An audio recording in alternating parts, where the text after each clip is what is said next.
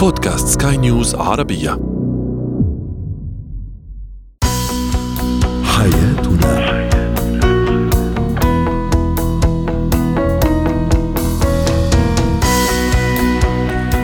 مستمعينا الكرام أهلا بكم معنا إلى حياتنا فضاؤكم اليومي الذي يعنى بشؤون الأسرة وباقي الشؤون الحياتية الأخرى والذي يمكنكم الاستماع إليه عبر منصة سكاي نيوز عربيه dot com slash بودكاست وباقي منصات سكاي نيوز عربيه الأخرى. معي أنا آمال شاب. نتحدث اليوم عن كيف أكون شريك يدفع قدما بالشريك آه، الثاني ويدفع به إلى الأمام نحو النجاح نحو تحقيق التميز.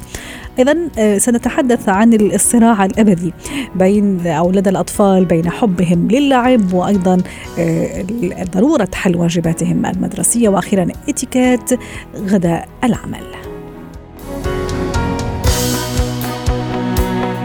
هو وهي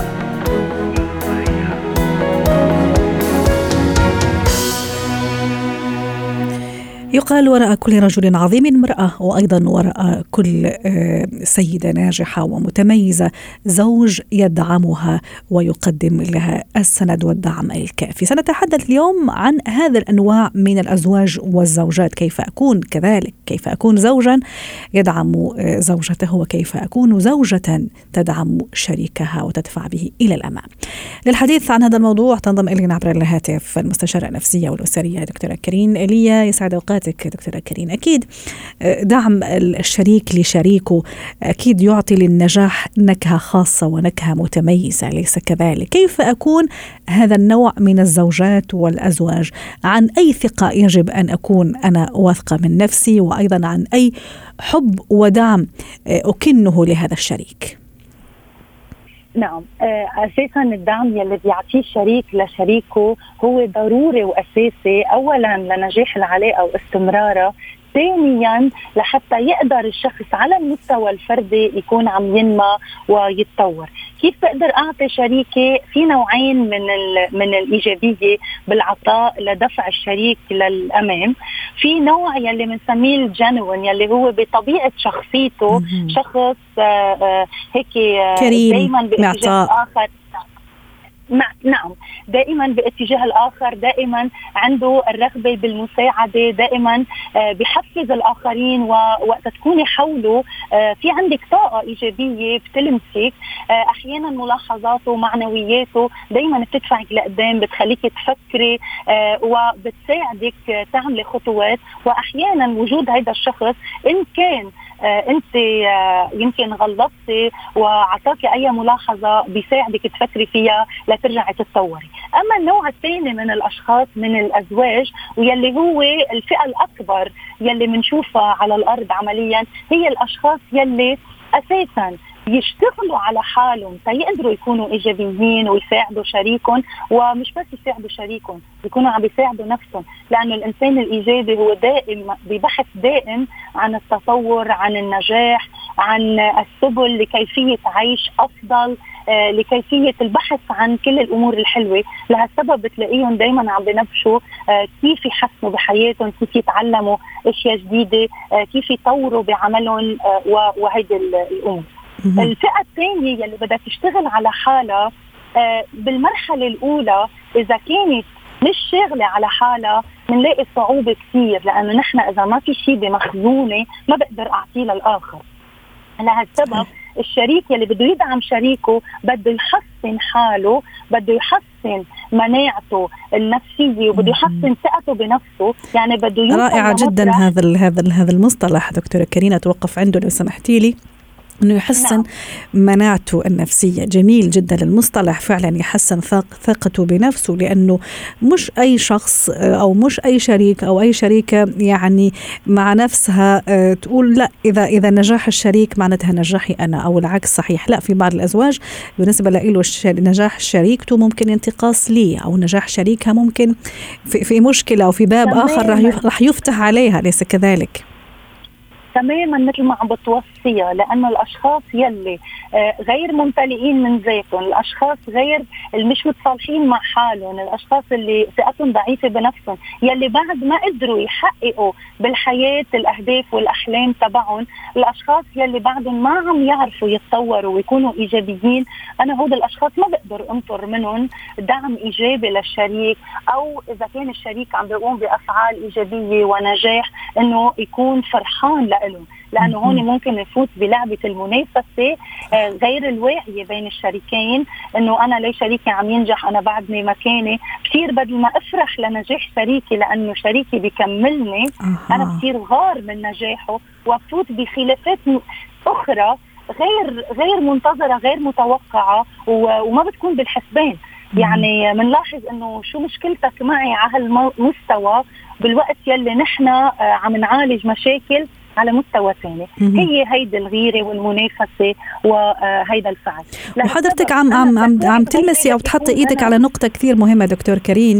آه لما حكيتي على موضوع أيضا إنه نجاحي من نجاحه يعني إلى أي درجة هذا النوع من الأزواج فعلا يؤمنوا بأنه الزواج هو مؤسسة مشتركة وهو شراكة بين اثنين. لما أحكي أنا عن نفسي أكيد راح أحكي على شريكي والعكس. صحيح طبعا مع الأخذ بعين الاعتبار في مساحات حرة مثلا للشريك والشريكة في مساحات مساحات معينة الواحد من حقه أنه يتمتع فيها. لكن في النهاية نحن نحكي على شراكة بين اثنين.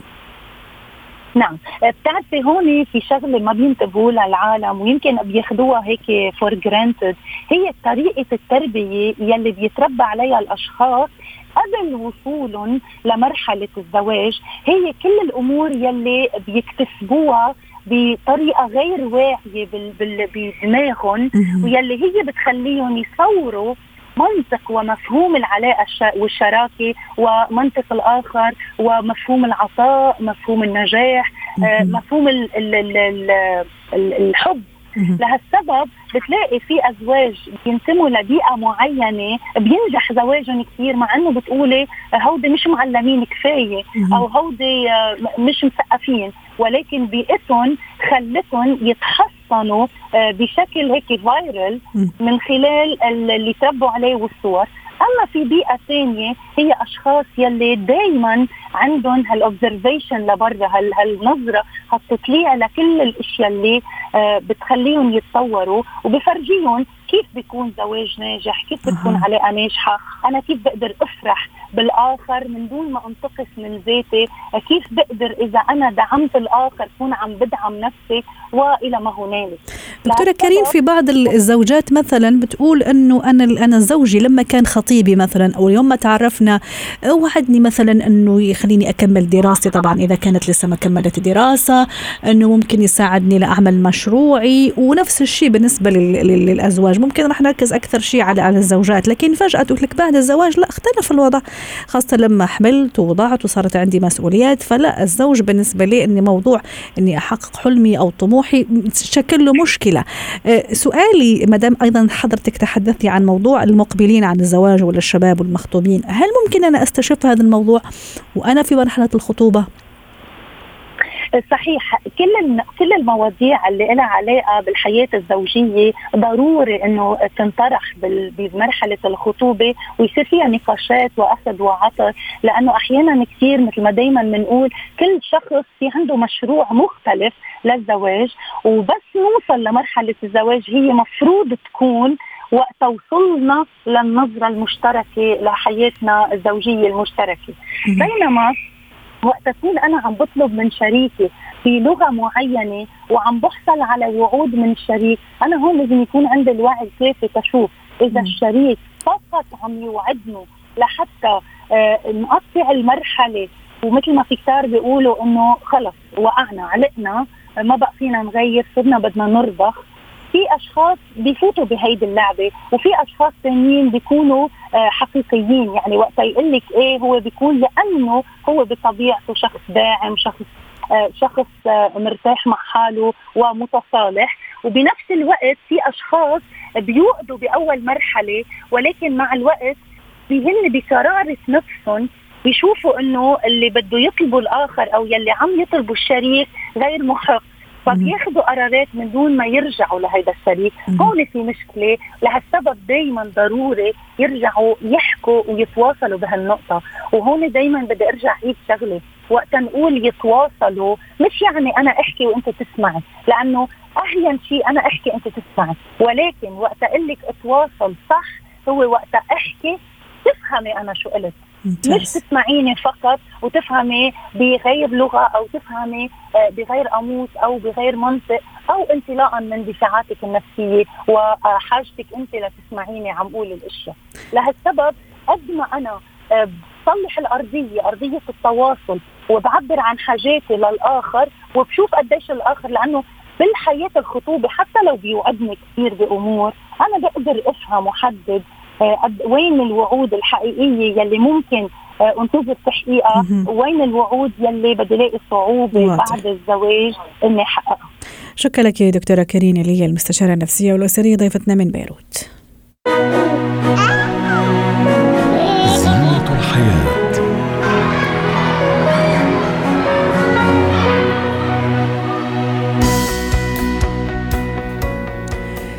اليوم في فقرة زينة الحياة سنتحدث عن الصراع الأبدي أو الحرب الخفية التي دائما آه، طبعا يدخل فيها الطفل بين حبه الكبير للعب و آه، آه، ضرورة أنه يؤدي واجباته المدرسية. طبعا للحديث عن هذا الموضوع تنضم إلينا عبر الهاتف هبة شركس الخبيرة التربوية سعد أوقاتك أستاذة هبة. قبل أن نتحدث في هذا الموضوع دعيني أستعرض أنا وحضرتك والسادة المستمعين بعض التعليقات لمستمعينا إجابة على هذا السؤال. على مواقعنا موقعنا الإلكتروني ومنصات سكاي نيوز عربية. أبدأ من تعليق محمد فهمي يقول لماذا لا يكون التعليم للأطفال نوع من اللعب واللهو من خلال سرد قصص وعرض أفلام ورسوم متحركة؟ تعليق آخر ممكن راح لجهة أخرى يقول الحل بمنعهم من قضاء العطلة خارج المنزل والابتعاد عن تجمع العائلات ومنعهم من البرامج التلفزيونية والامتناع عن تلبية رغباتهم. أستاذة هبة ما رأيك؟ هو طبعا الصراع اللي بيكون حاصل ما بين اللعب ورغبة الطفل باللعب وأهمية إن هو يدرس ويتعلم ويتعلم الجدية كمان والاجتهاد وإن مش كل حاجة تبقى متاحة فقط عن طريق اللعب آه دي حاجة مهمة جدا. يعني إن إحنا نوازن ما بين الاثنين في البداية الطفل الصغير المفروض إن أغلب العلوم بتاعته تكون عن طريق اللعب. يعني بنتكلم على الأطفال اللي هم ما دون سن المدرسة اللي هم ما دون ست سنوات المفروض إن يكون كل التعليم بتاعهم يكون عن طريق اللعب والتلوين. حتى لو حابة إن أنا أعرفه أشكال الحروف بيتفرج عليها في صور وفيديوهات ممكن يكتبها على الرملة أو على آه، صحن يكون مليء بالملح ويقعد يكتب عليه أو يسطحها بالصلصال. لكن ما يكونش عنده آه، واجب منزلي شاق إن هو يقعد يعيد كتابة الحروف أكتر من مرة صفحة كاملة كل ده المفروض إن هو ما يكونش حاصل مع الأطفال. ليه؟ لأن الطفل إحنا عايزين نقرن التعلم بالمتعة. مش عايزين نقرن التعلم عنده الحالة النفسية المقترنة مع التعلم تكون المتعة. ما تكونش الحالة النفسية المقترنة بالتعلم الضجر والضيق والحزن والمقاومة. ما يبقاش عنده مقاومة للتعلم. عايزينه يكون عنده انفتاح عن على التعلم ورغبه في التعلم فهو يبقى بيستمتع أثناء التعلم. جميل. بعد كده لما بيبدأ يرتقي في في المراحل الدراسية ممكن نفضل برضو بنقرن اللعب مع مع التعليم لكن بيكون في بعض الأوقات اللي فيها جد اللي هو لازم يتحمل مسؤولية بقى مسؤولية الدراسة ومسؤولية التعليم. هيكون في مرح أيوه بنسبة مثلا 50% وفي أوقات تانية بيكون فيها لا التعلم عن طريق التعلم بقى يعني إن هو البحث إن هو يدور على حاجة إن هو يوصل الأشياء المتشابهة ببعضها يكون مجموعات يعني بيشتغل بيستخدم ذهنه وبيقعد برده كمان يقدر إن هو يحقق آه نتائج أو آه نواتج تعلم آه إيجابية عن طريق إن هو برده يقعد ويلتزم ويستمع ويناقش ويقارن يفضل برضه ما زال التعلم نشط بس في شيء من الجدية مش كله لعب. هو نشط لكن مش كله لعب. جميل.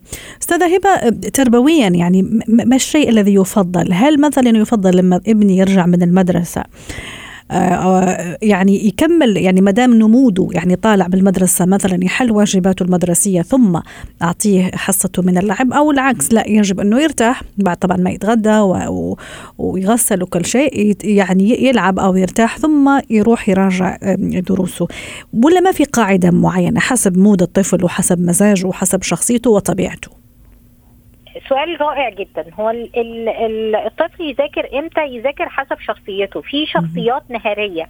يعني أنا لو, لو كل واحد من السادة المستمعين قاعد يفكر أهم إنجازاته عملها إمتى؟ هل الصبح بدري؟ يعني في ناس تصحى ساعة الفجر وتقول لك دي ساعة مباركة وساعة رزق في العلم. آه، ده طبعا شيء غير مختلف عليه. لكن آه، بعض الناس ما تقدر وأنا أكبر حاجة مثلا رسالة الماجستير بتاعتي عملتها أغلب الأجزاء بتاعها وأهم الفصول بتاعتها عملتها كنت بصحى من الفجر لغاية الصبح كده الساعة 9 أكون خلصت وأنجزت حاجات كتير جدا مثلا. وحد تاني يقول لك لا أنا سهرة حلوة بعد ما الولاد يناموا والدنيا تسكت هي دي الوقت المثالي أو الساعة الذهبية لذهني اللي بيكون فيها يقظة وبقدر فعلا إن أنا أنجز فيها أكتر إنجازاتي. فكمان الأطفال كده أطفالنا ممكن يكونوا مختلفين. آه ذهنهم البعض بيكون نهاري والبعض بيكون مسائي. البعض بيحتاج فترات للراحة والبعض بيحب يلحم المذاكرة كلها مع بعضها وياخد وقت المتعة كله غير منقطع. فالكلام ده إحنا بنكتشفه مع أطفالنا وبنقوله لهم. تعالوا نكتشف مع بعض انت بتكون مركز أكتر إمتى. يعني ام تقول لي مثلا أنا بالليل على المغرب كده ابني بحس إن حصل له mental block خلاص دماغه قفلت ومش بيستوعب حاجة وأنا بنفعل عليه وكذا وكذا وكذا. لأن هو نهاري. فبقول لها حاولي تنيميه بدري وتصحيه بعد الفجر آه، تقعدي تذاكري معاه شوية ساعة قبل ما ينزل المدرسة ويروح المدرسة. أستاذ هبة ومثلا من الاطفال اللي يفضل مثلا يدرس له خلينا نقول مثلا ربع ساعة ثم ياخذ له آه، يقتطع 15 دقائق مثلا يروح يلعب أو يعمل شيء ثم يرجع وهلم جرة هل أيضا عادي أخلي الطفل يعني يمارس هذا النوع أو هذا هذا المزج بين حل واجباته واللعب؟ هو الفترة المتوسط بتاع تركيز الأطفال آه، تقريبا بتتراوح ما بين 20 آه، إلى 30 دقيقة. المتوسط ماكسيموم حوالي 25 يعني. دقيقة. دي فترة التركيز الطبيعية عند الإنسان الطبيعي. في ناس بتقدر تكسيد الفترة دي طبعا وفي ناس عندها تركيز ممكن يكون أقل من كده فبنقعد نعمل لهم تدريبات خاصة اللي هم عندهم صعوبات في التركيز لغاية لما نوصلهم لل average اللي هو 20 دقيقة أو 25 دقيقة. جميل. فلو ابني بيركز نص ساعة وبيقوم يعمل أي نشاط تاني هنلاقي إحنا نفسنا وإحنا بنعمل أي حاجة صح. آه في اثناءها بناخد break بس صح. ال break ده ممكن يكون قصير. لكن الطفل اللي بياخد break وال break يطول قوي معاه ده بيوصله لتشتت. فطبعا لازم تبقى برضو وقت ال break اللي هو بياخده يكون break قصير خمس دقايق سبع دقايق. ممكن نكون مجهزين حاجة علشان ما يقعدش يحتاس في البريك يا ترى ويحتار هو هيعمل إيه. لا ممكن نبقى مجهزين فيلم كرتون مدته خمس دقايق هنقعد نتفرج عليه ونرجع للمذاكرة تاني. سيدة هبة المقايضة مثلا بمعنى إني أقول له إذا رجعت دروسك راح تلعب ما رجعت الدروس أنت ستحرم من اللعب. أو لا يعني هل هذه طريقة أيضا محببة ولا لا؟ منعا باتا أني أقايضه وأني أقارن هذا بهذا. آه، هو يعني أهم حاجة علشان ننجح الأسلوب الأمثل علشان ننجح في إن إحنا نوازن ما بين الدراسة وما بين المتعة إن أنا أجيب ابني وأقول له أنا عارفة إن أنت عايز تستمتع وأنا كمان عايزاك تستمتع بحياتك أنا مش ضد أهدافك يبقى عندنا أهداف مشتركة. وكمان أنا عايزاك تتعلم علشان تكون إنسان ناجح. يعني في أهداف قصيرة كده انت شايفها النهارده ان انت عايز تلعب وفي أهداف تانية بعيدة ان انت تتعلم علشان تتخرج وعلشان تشتغل شغلانة بتحبها وكذا وكذا. ونقعد إحنا الاثنين نبقى أهدافنا واحدة. وأقول له يلا خلص علشان نلعب مع بعض. يلا خلص عشان عايزاك تاخد اكبر قدر من من المتعة النهارده. وفعلا النية دي تكون حقيقية مش مجرد كلام بنقوله لاولادنا يعني اولادنا لازم يصحابوا علينا إن هم كمان زي ما قضوا ست وسبع وثمان ساعات في المدرسة كمان من حقهم يلعبوا في اليوم مثلا ساعتين ثلاثة ما نستكترهمش عليهم. ما يبقاش الحياة عبارة عن نوم ومذاكرة وخلاص. ونشوف آه، يعني النوع يعني الحمد لله في varieties آه، كتيرة في أنواع الدراسة. يعني ممكن حد يدرس ب system وحد أو أنظمة كتيرة للدراسة. فلو نظام الدراسة ده مش مناسب لقدرات ابني ممكن أحوله لنظام دراسة تاني أسهل ويوصل فيه لحاجة كويسة ويحقق فيه نفسه. آه، فده برضو دي options كتيرة موجودة عند الأهل فممكن يستخدموها نعم. حسب طبيعة شخصية أبنائهم. شكرا لك يا أستاذة هبة شركس الخبيره التربويه ضيفتنا من أبو ظبي. اتيكيت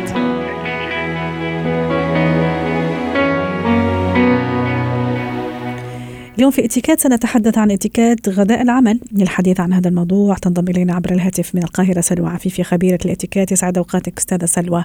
ما هي أصول وقواعد الاتيكيت في غداء العمل. يسعد أوقاتك أستاذة امال وسهلا. طبعا اولا خلينا نتفق ان هناك أنواع إما الوجبة الخفيفة مثلا brunch أو الفطور أو غداء عمل مثلا. فهناك أنواع فإذا كنت أنا سأتناول آه، وجبة الإفطار مثلا أو ال brunch خلال أداء العمل عندي break قصير لابد أن آه، بداية أن أبلغ الأشخاص المحيطين مثلا أو زملائي إنه حد يحل محلي أنا في آه، راحة مثلا لفترة عشر دقائق أو نص ساعة حسب نظام المؤسسة. آه، إذا كان هناك مكان مخصص آه، مثل كيتشنت مطبخ أو مطعم أو كافتيريا لابد. أن آه، ألتزم بالمكان.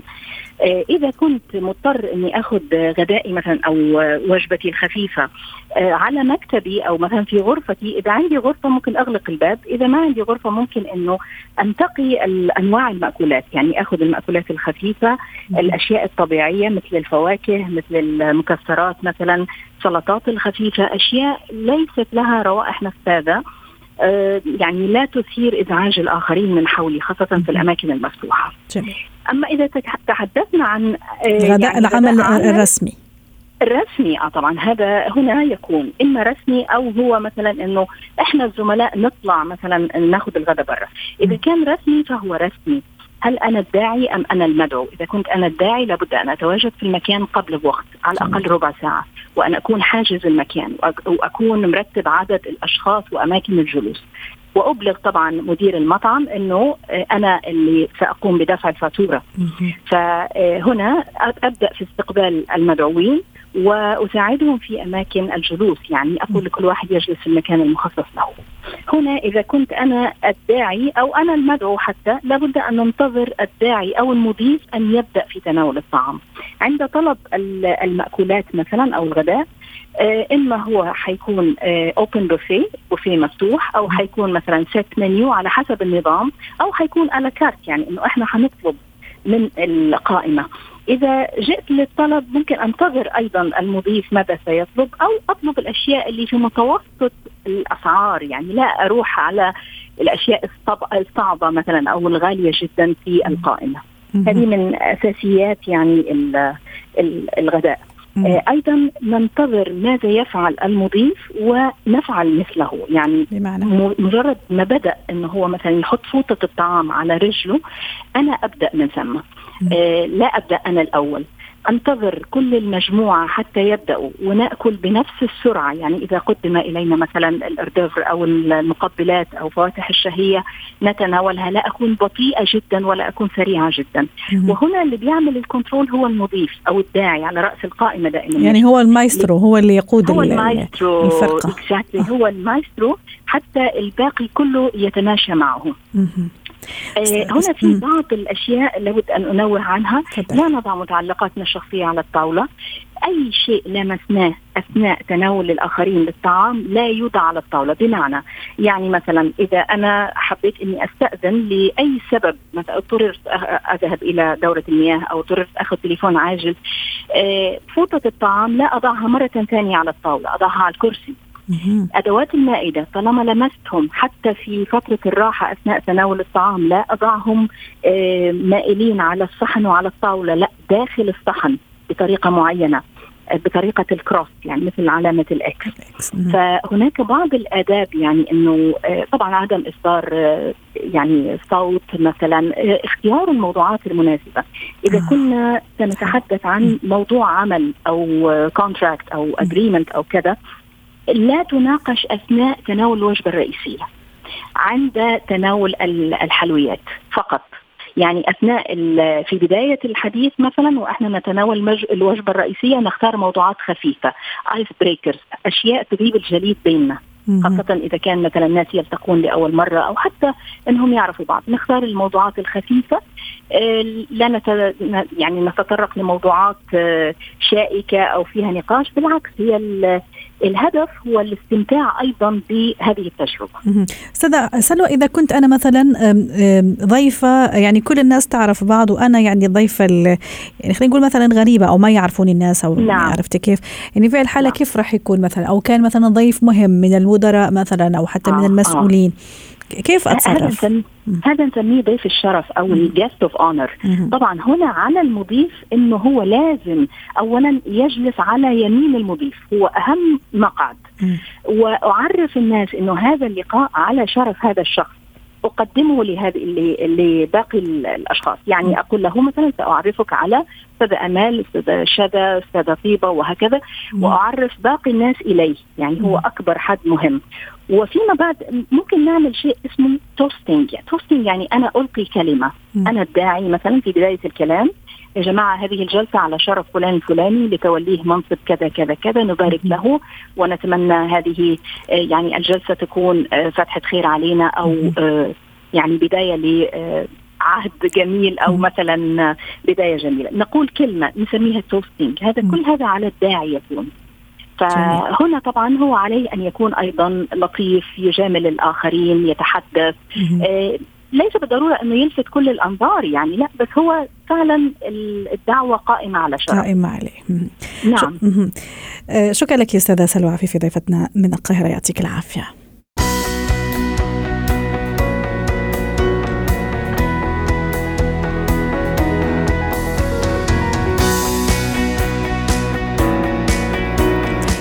ختام هذه الحلقة من حياتنا. شكرا لكم وإلى اللقاء.